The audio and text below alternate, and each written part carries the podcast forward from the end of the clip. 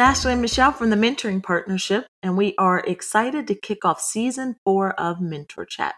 If you tuned in last season, then you know we are planning to talk about all things youth mental health and well being. So, Ashley, some of our listeners might be wondering why a podcast about mentoring is focusing on youth mental health and well being. So, that's a great question. We know that relationships that engagement and connections with caring adults, peers, and family members, those serve as protective factors. That means that they lower the likelihood of a negative outcome in somebody's life. And that's an early intervention strategy for a lot of young people. Correct, correct. So we also know that suicide is the second leading cause of death in people ages 10 to 34. So I'd say for that reason alone, it's only fitting that we here at the Mentoring Partnership and on our podcast, Mentor Chat, carve out time to focus on this important topic. And we're going to do just that. We have some great interviews lined up this season. We're going to hear from and learn from experts in the field who will share about their work, their lived experiences, and provide our listeners with a ton of great resources. And very exciting, you can also expect to hear from young people directly. Oh, I'm so looking forward to that discussion. Also, really excited to hear from our guest from Allegheny Family Network, who shares a lot of great resources and information for parents specifically. So, if you haven't already, please like and subscribe Mentor Chat so you don't miss any of these important conversations. Well, Ashley, what do you think? Ready to kick off season four of Mentor Chat with our first guest? Definitely. Let's jump right in. Misty, thank you so much for joining us on Mentor Chat. Um, we're excited to have you as a guest. Um, we met you, our organizations collaborated earlier in the year to do the uh, screening of Hiding in Plain Sight. So that was, I know, I think our first time just having an introduction to each other's work. Um, so if you could just share with the listeners who you are and where you're from and what in your role there, um, that would be a great way to kick off today's conversation. Absolutely, yes. Um, my name is Misty Woody, and I'm the Chief Development Officer at Allegheny Family Network. Um, Allegheny Family Network is a peer to peer organization of parents who have the lived experience of raising a child with mental health or behavioral health concerns, um, who then goes and partners up with parents who may just be beginning that journey or um, experiencing that with their children. And we provide supports through one to one support with family support partners or support groups or parent trainings, um, social events for parents, and things like that throughout the year. Um, we our main office is based in Oakland, so we are kind of Pittsburgh based, but we service all of Allegheny County um, through Allegheny Family Network. And then we also service the rest of the state through our statewide organization, which is the PA Parent and Family Alliance. So, at the Mentoring Partnership, our work, um, as you know, is centered around igniting the power of relationships. So, and we look specifically at adult youth relationships, whether um, formal in a formal program or just in the community, like everyday mentoring. And so it seems like your work is pretty similar in that it revolves around relationships and specifically peer relationships and sharing lived experiences. So I was hoping you could talk some about how you help facilitate those relationships um, examples of like what that could look like and why you all take that approach.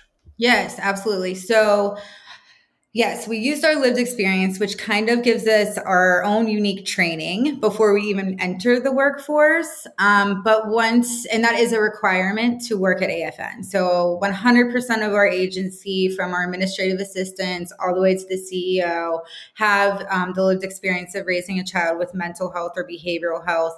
And, um, or trauma or um, things like fostering or their fathers who maybe had some their families had cyf involvement. So we have different um, different areas where everyone is really qualified, not only through their lived experience, but then also we provide uh, a ton of training. They are, you know, everything from the basics to mandated reporter, reporting training to um, how to share your story, um, advocacy versus aggression. Um, we are all parent peer support provider certified. Um, we also do strength based family workers and strength strength based leadership through the Temple University accreditation. Um, so we take that and we support these parents to find ways to make their lived experience and their le- learn, life learned lessons into something that they can use to basically, yes, mentor and partner up with another parent. Um, by doing that, we do kind of have the same kind of relationships because when our parents are empowered and educated and informed, then they are better at parenting, right? So even though they might have struggles and challenges that, say, their neighbor or their uh, family member doesn't have when they're parenting their child, they have another parent who does understand those challenges and could give them like strategies, connect them to network opportunities. Um, we do everything from helping them find employment or housing because those are big barriers for some of our families that have children who may require multiple doctor appointments or treatment plans or even have discipline or behavioral issues that are going on that interrupt a normal workday. So we do find ways to kind of build those relationships up, give them hope, which is like number one, there is hope. There's a way to work things out. There's support here, and you're not alone in your in your journey um, through this through through this unique parenting journey. And I can say that because obviously I am a parent and it is a lot different than what you might hear at the water cooler or at the bus stop, you know? So um, just having even someone else that connect, can connect with you through that lived experience relationship and help you walk to the next steps is life changing for some of our families and for our kids. I love that you shared about uh, employment support. So you think about you had mentioned the with regard to those relationships and lived experience, right? But the other thing in providing those relationships and just having someone understand the challenges, the work related challenges that may come up, like you mentioned, doctor's appointments, um, and may, maybe like emergencies or needing to leave early, like having a flexible work schedule.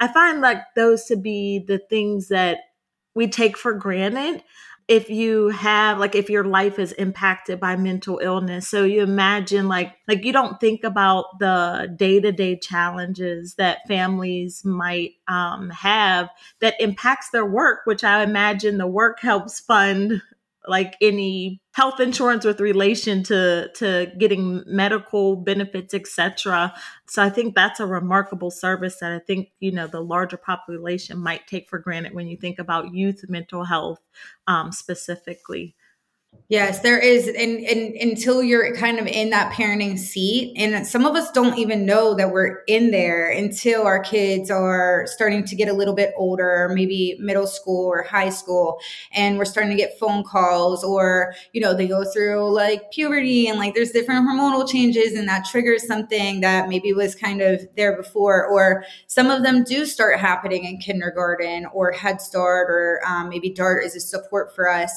But um, until you kind of every day can be a new thing, right? So it, you just that flexibility we we our employment specialists will partner up with them and kind of find out okay what's going on right now um, how what what kind of shift work or what kind of training can you get that can get you in a position where it will be accommodating to your family voice and family choice right now which for us is really being advocates for our kids and also um, for our family because we can get pigeonholed into um, just kind of different you know like best practices or things that all of the people around our kids feel like is the best thing for them. But we're the expert of our children of our child and we've been with them since day one and we understand what's going to work best. So teaching them how to advocate for that um, is number one. And then trying to make sure that all of the normal normal things that you have to do as a family member or an adult um, can be can work around that and still respect that that your child may just be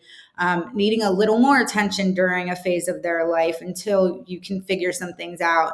Um, but that doesn't mean that you should have to remain like low income or not have a safe and you know um, welcoming home just because you're respecting that responsibility that you have as a parent right now.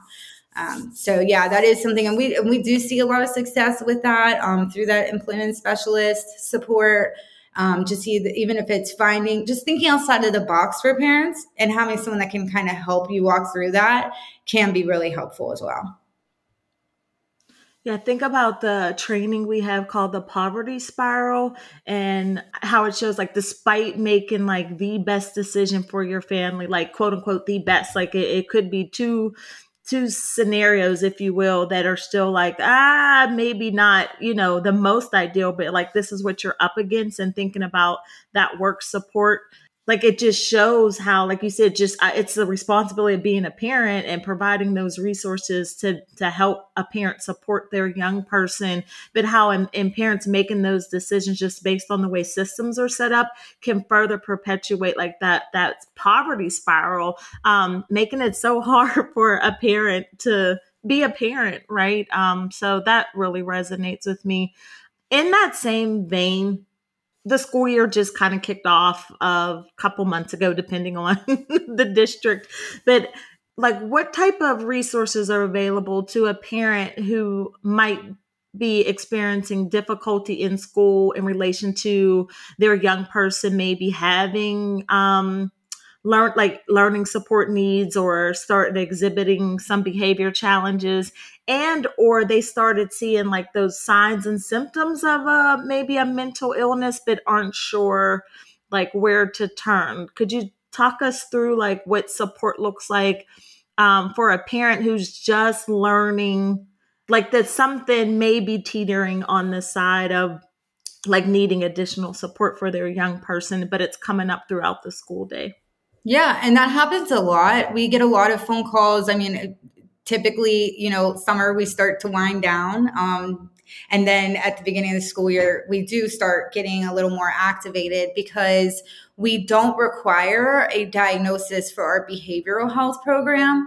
Um, and we, we, we really do want to hear what's going on, what's making you feel this way. Um, maybe you are getting a note from school. Maybe you're noticing things through COVID. We all got to see our children in a brand new light because they were with not with us for eight hours.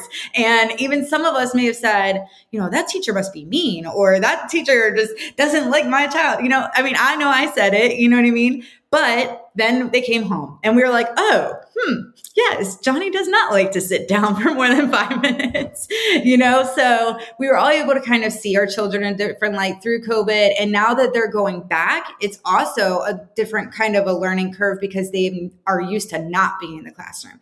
So even, so some of the feedback about um, some of the behavioral challenges or just like the little, you know, things that maybe make us think about um, maybe our child should be evaluated. Maybe they need to be connected to the student assistance program at school.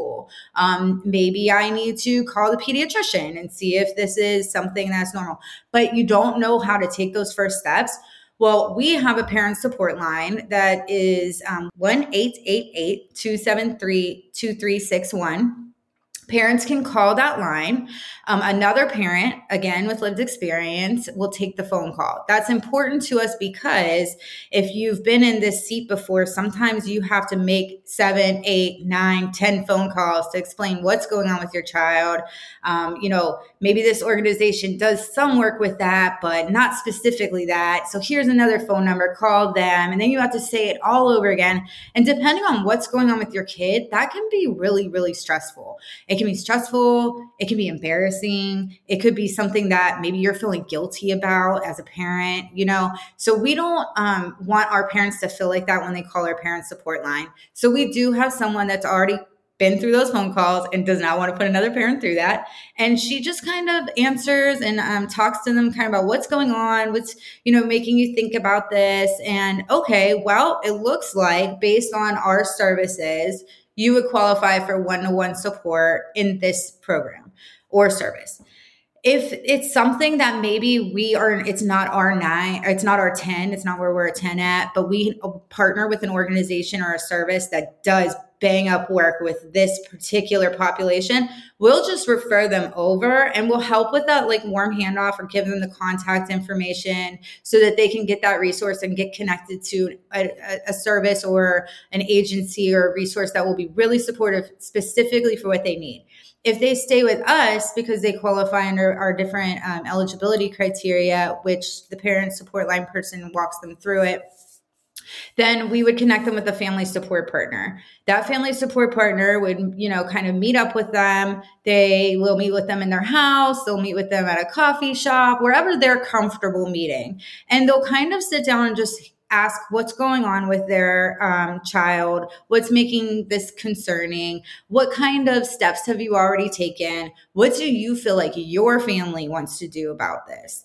And then we give them all of the information about their specific issue our family support partners follow the uh, motto of do for, do with, and cheer on. So they'll do, they will sit down and do those phone calls for different services, doctors, helping schedule evaluations, helping talk to the school and say, hey, this is what I think's going on with my child. Maybe I could get an evaluation through you, or what do I have to do? What do you offer for kids that are kind of experiencing this during the school day?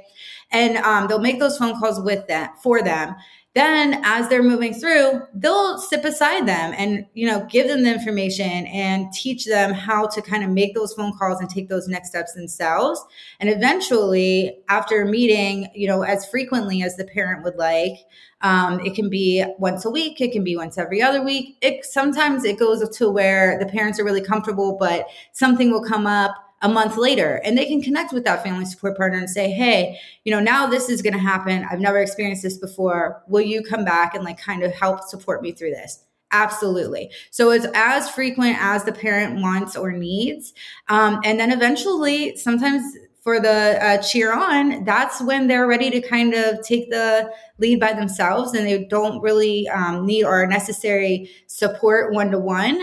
Maybe they're still engaged in our support groups or our trainings to kind of get that extra information, but we can cheer them on and just, you know, see how they're progressing from there. Um, they're always welcome to come back to our services, even if they technically close, because we know sometimes either our child will go through another bad patch or experience something different that we didn't really support them through before or we have multiple children. Maybe like our five year old wasn't really exhibiting things then when we were working with them with their 10 year old but now it's five years later they can always come back to us. Um, we really love the cheer on part we actually do end up hiring some of our former family members. Um, so if they've been closed for six months, they're welcome to apply uh, for a family support partner position. And some of those FSPs actually are now like our chief operating officer. So there's you know different definitely ways for us to um, tap tap into that potential for that parent and turn it into a career.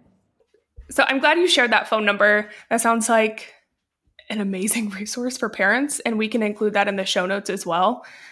Um, I know kids don't come with a handbook, and there's um, it's hard to find resources out there. I imagine, and there's also so much and so little like on Google, and like how do you sort through it all? And having that personalized approach, or just a line where you can call when you're like out of options or you just don't know where to turn. I can only imagine what a relief that must be and um, how appreciated that must be by parents. And in you talk, I know you said um, family voice and family choice. Like in that, that was a line that you used. And throughout when you're talking, I can hear that woven in and like the services that you provide and thinking about how you're rooted in strengths of the strength of families and also in believing families and like letting them lead. And that seems like it really kind of flips the script on social services, or it's a much different approach um, than maybe some families are used to.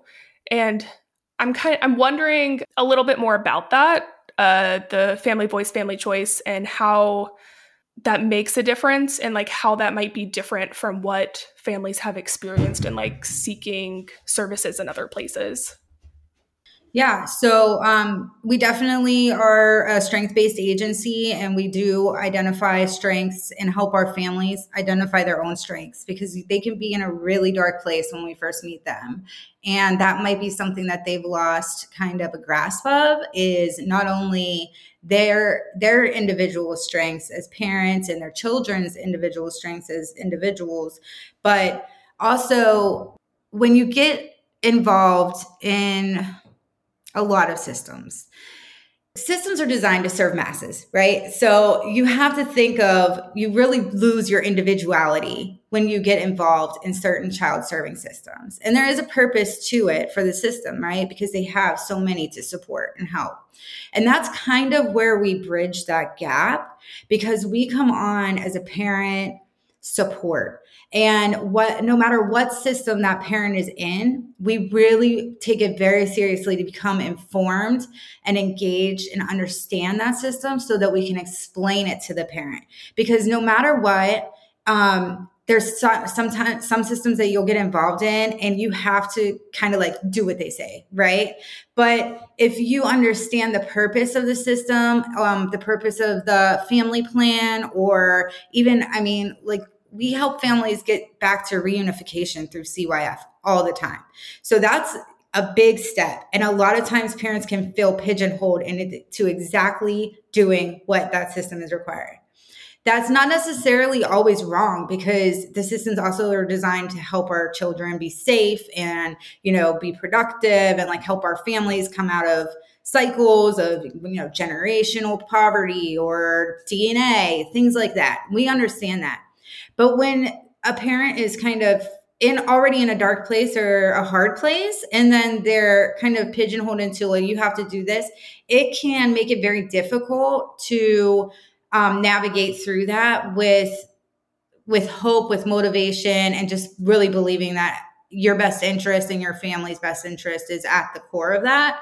So our family support partners do take the time to really understand systems why they're doing things the way they are what why something is required but then also teach the parents how to um, effectively communicate why they would like to do something in, the, in a way that respects and honors their family voice and choice, what they feel like is the best for their family unit as a whole, and not just the specific child or specific person in the system. And that does help produce more positive outcomes because now it's a team effort instead of just a per, you know a person against a system or a person in a system um, and a lot of times there's distrust with systems. So even if it is something that could benefit the family as a whole, depending on that person's past experience or even the system's kind of like reputation, it can it can just instantly create a barrier to working towards the positive outcomes. And nobody wants that, right? Everybody wants the best results possible. Um, so it, we are different in that respect because we and we don't recommend any certain way or any certain resource or any certain agency. We give the parents the information that they need to make a decision that in a choice that is best for them and their family. And that is our role and we really value that because it helps us everybody's different. One resource or service could be a doing a really excellent job for one family and not for the other. And we have to be able to say well these this is what's available. This is these are the benefits. These are maybe something that you might need to learn more information about. Let's do it together and then let's find out how to make it work for you and your family we're unique. We're really unique. And that's why it's kind of hard um, sometimes for us to explain. And that's why we always encourage people call the parent support line because if we're not the right fit for you, we're going to be able to look for a resource for you um, that would be possibly the right fit and help get you connected. We also have a provider consultation line. So the providers that are working with our families throughout the county are welcome to call our um, provider consultation line and they'll get information from they can kind of like get some ideas whether it's parent engagement or maybe i'm looking for a resource for this family or do you have a, a parent with lived experience of this or this and then they are able to connect the dots there as well from provider to provider. I can tell you that provider consultation line too is 412 939 7250. Do you feel called to join the movement to empower the next generation? Communities In Schools of Pittsburgh and Allegheny County is recruiting prospective mentors, ages 18 and older, to make an impact on middle school mentees in the North Shore region of Pittsburgh Public Schools. By donating 45 minutes of time one day a week, mentees will have the opportunity to engage in life skill building activities with a champion who believes in their potential. Current sites include Allegheny Traditional Academy, Manchester Academic Charter School, King Elementary, Pittsburgh Classical Academy, and Manchester Pre K through 8. Join us. Make an impact and make a difference. Interested applicants, please visit our website at cispac.org.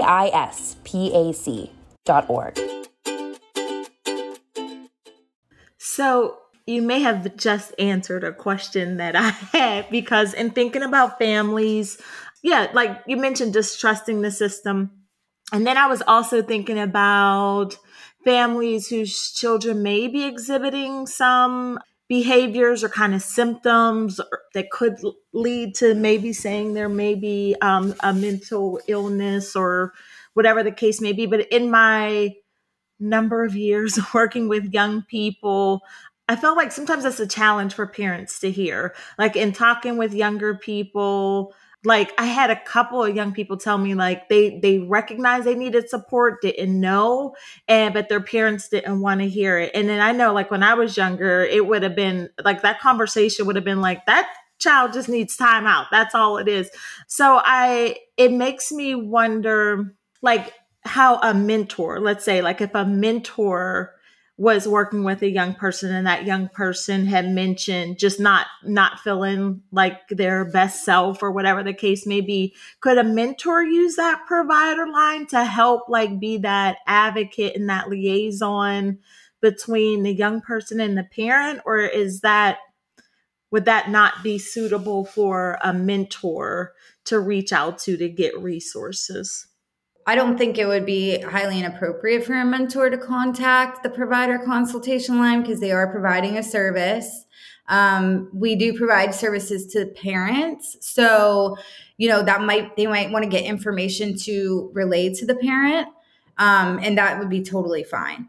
Um, there's a lot of stigma still around mental health. There's a lot of that in different communities. Um, there's a lot of it still in our school systems as far as behavioral health and how we kind of process that and process our children and kind of um, communicate with our families about those needs. Um, there's still there's a lot of work being done in in particular in schools where they can have programs and services available for students, but because of that stigma with the parents with the parent family, they're not able to really process and um, proceed with some of those because they need you know proper documentation and things like that. Um, even you know certain pediatricians might be more apt to have a conversation. Some might be more apt to just want to write a prescription. And some people, you know, that's not their choice for their child to be medicated or not medicated. That's something that deserves a lot of conversation, research, and information. And that's kind of why we work so well with um, families that are experiencing that kind of um, stigma or just like lack of understanding because we can spend the time with them to help them research and understand um, even what you know say a diagnosis is or what a behavior means um, or how to you know get get kind of strategies even for like de-escalating like in the home without medication. Like there's ways that you can you know, support your child and still be respectful of your cultural beliefs or your family beliefs. But bottom line is if let's not let our children like go through periods without support um, and let's find a way that we can you know get the resources or the strategies or the trainings or just even the understanding and information um, to the parents so that they can still support their child while understanding that. And that's kind of where our family support partners are really great at because they all have had that different experience. Some of them did have to go towards medication toward their child. Some of them came from families or religious beliefs that just you don't have mental health, you have a faith problem, you know, things like that. So everyone kind of, um, and and the other cool thing, which is like tied into the mentoring, is our staff just really communicate well with each other about certain things that might be going on. How can I help this family member? Um, this one's going through that. Our supervisors are excellent. They don't even really just supervise, they coach. So they talk to their staff daily, multiple times. If there is an issue with a family or they don't know where to direct them, they coach them through it. And so it's really a great kind of way to see the different levels of mentoring, mentoring and like coaching um, from from families to families and how that can like really just build up and support others um, through relationship building and experience and yeah just spending time with people and like hearing what they're saying and giving them information that they need. Um, because once people have that they usually can make better decisions and are more amicable to following through with those things. And that's what helps our kids the most and and there are there are also resources that um, for your mentors that they can connect teens to that can you know they can kind of if they have if they still feel like they're not being heard at the parent parent or family level they can still kind of process through that with professional help individually as well. Uh, so i imagine that relationship building and those networks of support are especially important now during the pandemic and like the past couple of years. Um, I know that the pandemic has been tough on everyone, um, especially families with children, and has also we've seen a lot of mental health challenges like come up, and also things that have, were already there have been like exacerbated a lot. And I know in a previous um, response you mentioned how families may now be seeing behaviors for the first time since kids are like at home or at home a lot more.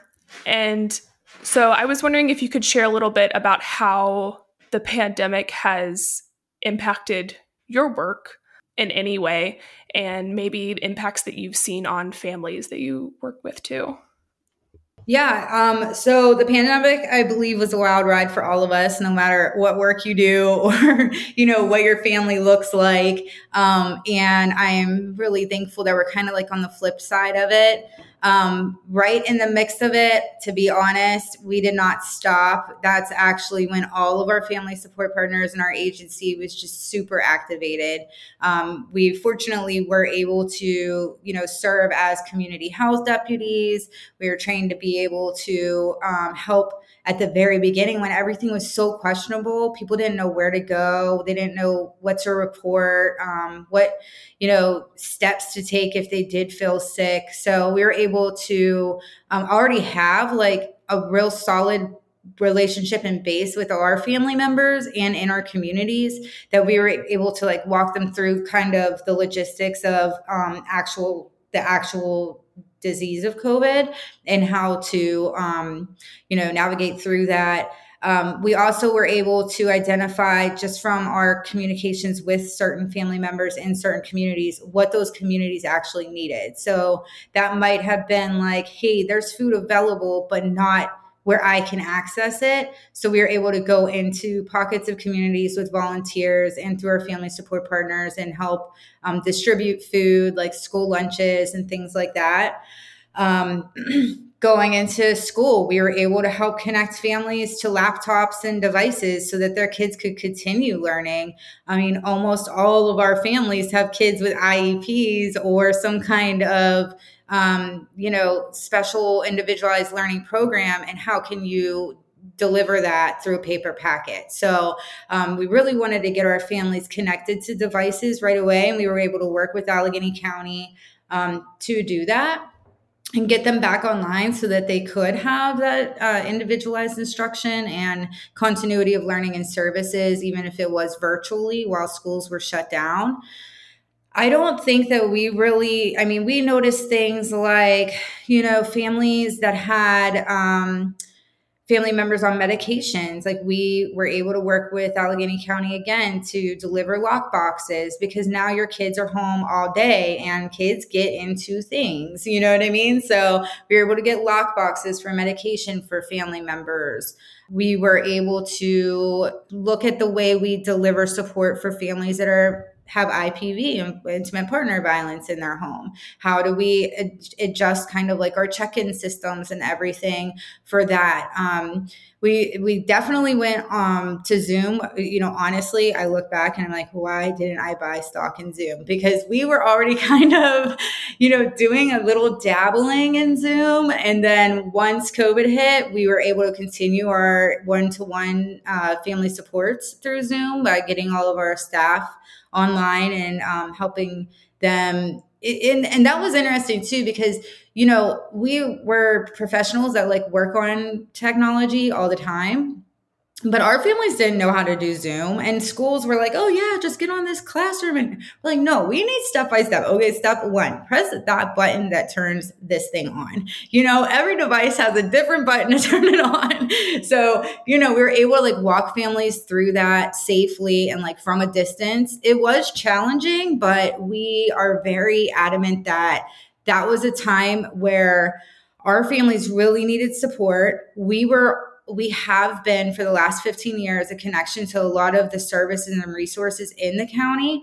And the county wasn't really equipped or staffed and i mean people were getting sick you know they weren't able to really deliver their services directly to homes and us as the family support partners and people that could drive around and drop things off and you know do virtual check-ins individually with into in, directly into homes and kind of serve as um, you know providers and um, suppliers during that period I think it was very rewarding for us. It was tiring, but it was just great to know that we didn't like it was like no family left behind. You know what I mean? Like we could see exactly what they need and help and call someone and say, "Hey, this is what this family needs. Can you help me with it?" And if you get it to me, I'll get it to the family and we were able to work through that together with our partnerships throughout the county to deliver a lot of services and um, items like helping with bills for families that were just out of work or you know had like streaks of covid in their houses and were quarantined for like a month you know? Like nobody could leave the house. And it, and also just being that kind of check-in person that could say um yeah this is really hard and i know you're going through it and these are you know just just vent just let it let, let them vent to me you know? Those were really great ways um, to support families through covid and it was a very very different delivery service. We typically in the past you know we had face-to-face meetings once a week or like i said before however often the family member needed it that st- had to stop because the county was like on shutdown so we couldn't really meet with people directly for the entire time we typically would have.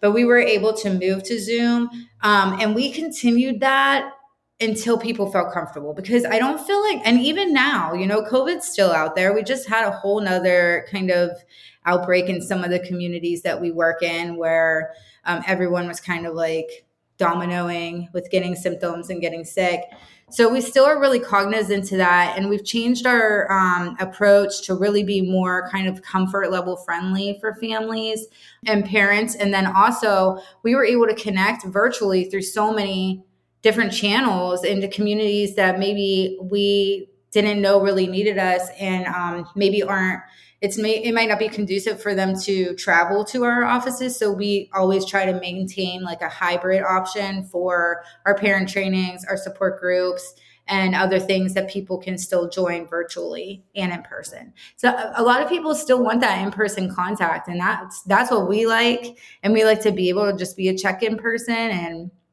sometimes it's easier to talk about things with someone right next to you, especially things that can be really hard to talk about concerning your child um, or your family or just a struggle. So we do value those face to face meetings, but uh, we still found ways to kind of expand our service delivery through virtual options as well. I think what's so refreshing about this conversation and the services that you all provide is the underpinning thing I, that keeps coming up for me is like and this is no surprise because this is the, work we do every day, but relationships matter, right? So, adult youth relationships, adult to adult relationships, everything you talked about with regard to the support that you offer. But then in the time of the pandemic, it it wasn't always centered around mental health and well-being. It's just like being in relationship with someone and wanting to make sure they're okay. So that might look like having access to technology food being a thought partner right? Um, the other thing that you shared that i love and i'm like oh this could be our slogan too is do for do with and cheer on. Like to me that's what somebody you're in relationship does for you. So if it's a mentor if it's a peer mentor um, that whole do for do with cheer on just really just resonates so much with me. Um, so i appreciate you just sharing your work um, the resources that are available for parents is remarkable. And I would imagine that that is refreshing for parents to have someone who has had similar experience be able to be a thought partner to walk them through. Um, I'm sure the, the roller coaster of things that you potentially may go through if, if your young person is impacted um, by by mental illness. I want to circle back to something you said at the top of the conversation, and you mentioned the word hope. And I, I know when we deliver our youth mental health and first aid trainings like with with regard to hope we stress that recovery is possible. So should someone have been diagnosed with a mental illness or exhibiting signs and symptoms of a mental illness doesn't mean that they have to have those signs and symptoms forever. Um, recovery is possible. We want to instill hope. Um, and I was wondering if you had any inspiring stories um, or a story that you've witnessed during your time working with Allegheny Family Network that you would like to share with us. Yes, absolutely. And that is kind of one of my favorite things about my job is just listening and hearing, you know, our family support partners, they share out, um, you know, obviously situational and we don't share we're very protective and confidential of our, our families because they deserve that respect. But they'll share out you know circumstances that people have come out of or just ways that they were able to kind of um, help redirect families or just ways that they've achieved steps in their goal plan. Because so with our families sometimes they get involved in services and the service plans will um, be goals that you know the service requires of them in order to get through the service. With us, we do family goal plans. So it's what you think that you want, you know, your family to look like in 6 months, a year. It's um, you know, we even gauge their feeling of hopelessness to hope as part of our outcomes and are we doing our job properly to support this family because families that are properly supported and serviced do feel more hopeful and we know that. So that's like actually like one of our gauges which i think is really cool because that's coming directly from the family. Um, but we most recently had a really great celebration we call them celebrations and um, one of our family members had involvement with intimate partner violence um, drug and alcohol and her own mental health and she had been with our family support partner for three years. So she connected with AFN um, three years ago. And um, it was through a CYF involvement, which is children, youth, and families. Um, since then, our family support partner was able to celebrate that her mom had had her child returned. So there was reunification for the family, which was a major family goal. And she worked really hard on each step of her goal plan. Um, she went to an eight month intensive mental health inpatient program to support herself so that she could be, you know, a better parent for her child. And even through that in treatment program, our family support partner was able to connect with her through the phone and emails and just keep her really motivated and hopeful. And before that, um, that treatment plan and the goal the goal was to be involved have that reunification and also work on um, you know employment and housing def- definitely several goals one of the major celebrations was that she did complete her treatment program. She did be reunified with her child, and she was just recently hired um, at UPMC Western Psych as a peer support specialist under mental health. So now she's going to be able to service other families. Um, along with you know her lived experience and in a very vulnerable position because being in the hospital is is a really vulnerable time for anybody and when her caseworker asked her who was her biggest support she included her family support partner along with her personal family members. So it was really touching to know that she was able to navigate through that and that our our agency and our lived experience was able to walk with her even through times when she was probably very much alone, um, you know, in a treatment program. And that happens all the time. And we love it because you know, we want to see healthier families. Healthier families make healthier communities, right? So it impacts all of us.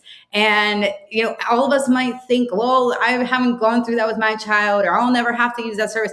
But maybe your neighbor has, or maybe your coworker has, or maybe even just, you know, the guy driving the bus that you don't even know. And as long as like I feel like we all kind of respect and work to helping those individual families, then us as a community will really thrive. And I mean, everywhere it shows in economics and you know job placements and the labor force so it's important to us to be able to connect one to one with the families that need us the most because now that's a productive member that everybody is going to be able to say you know maybe contributed to their community in some way that maybe would not have been able to do so without supports. Thank you for sharing that story. And also, um, thanks to that person for allowing you to share that story. And uh, we definitely congratulate her and wish her the best, like going forward. That's um, really exciting and a lot of work. Um, so it's a really big, really big accomplishments.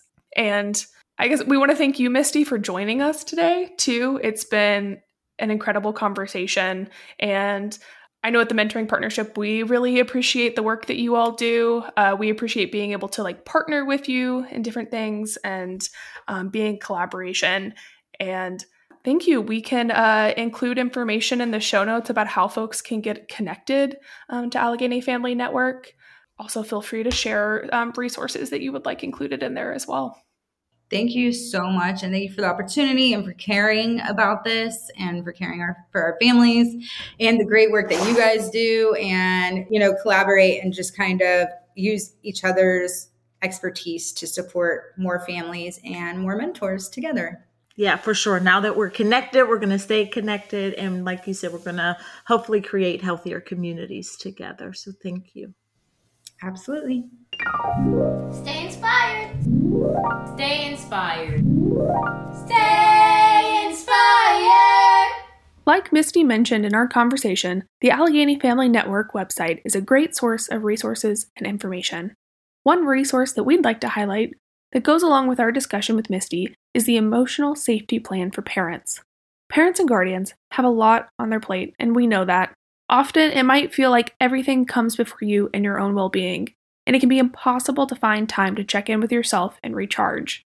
This tip sheet, the Emotional Safety Plan for Parents, is designed to help you think of the things that will help you relieve stress so you're prepared in the stressful moments.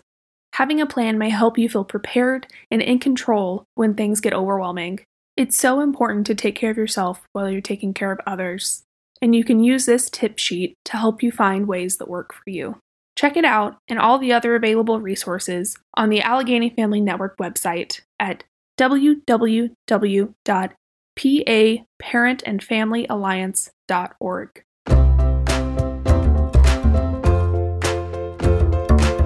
Mentor Chat is written and hosted by Michelle Thomas and Ashley Wineland with the mentoring partnership of Southwestern Pennsylvania. It is produced by Pretty Easy Podcasts. Our music is Cheery Monday by Kevin MacLeod. Special thank yous to Kristen Allen and the mentoring partnership team. Thank you to our guests. For more information about us, mentoring, and this episode's topics, take a look at the show notes and visit the Mentoring Partnership's website at www.mentoringpittsburgh.org. Be sure to like and subscribe to Mentor Chat wherever you get your podcasts.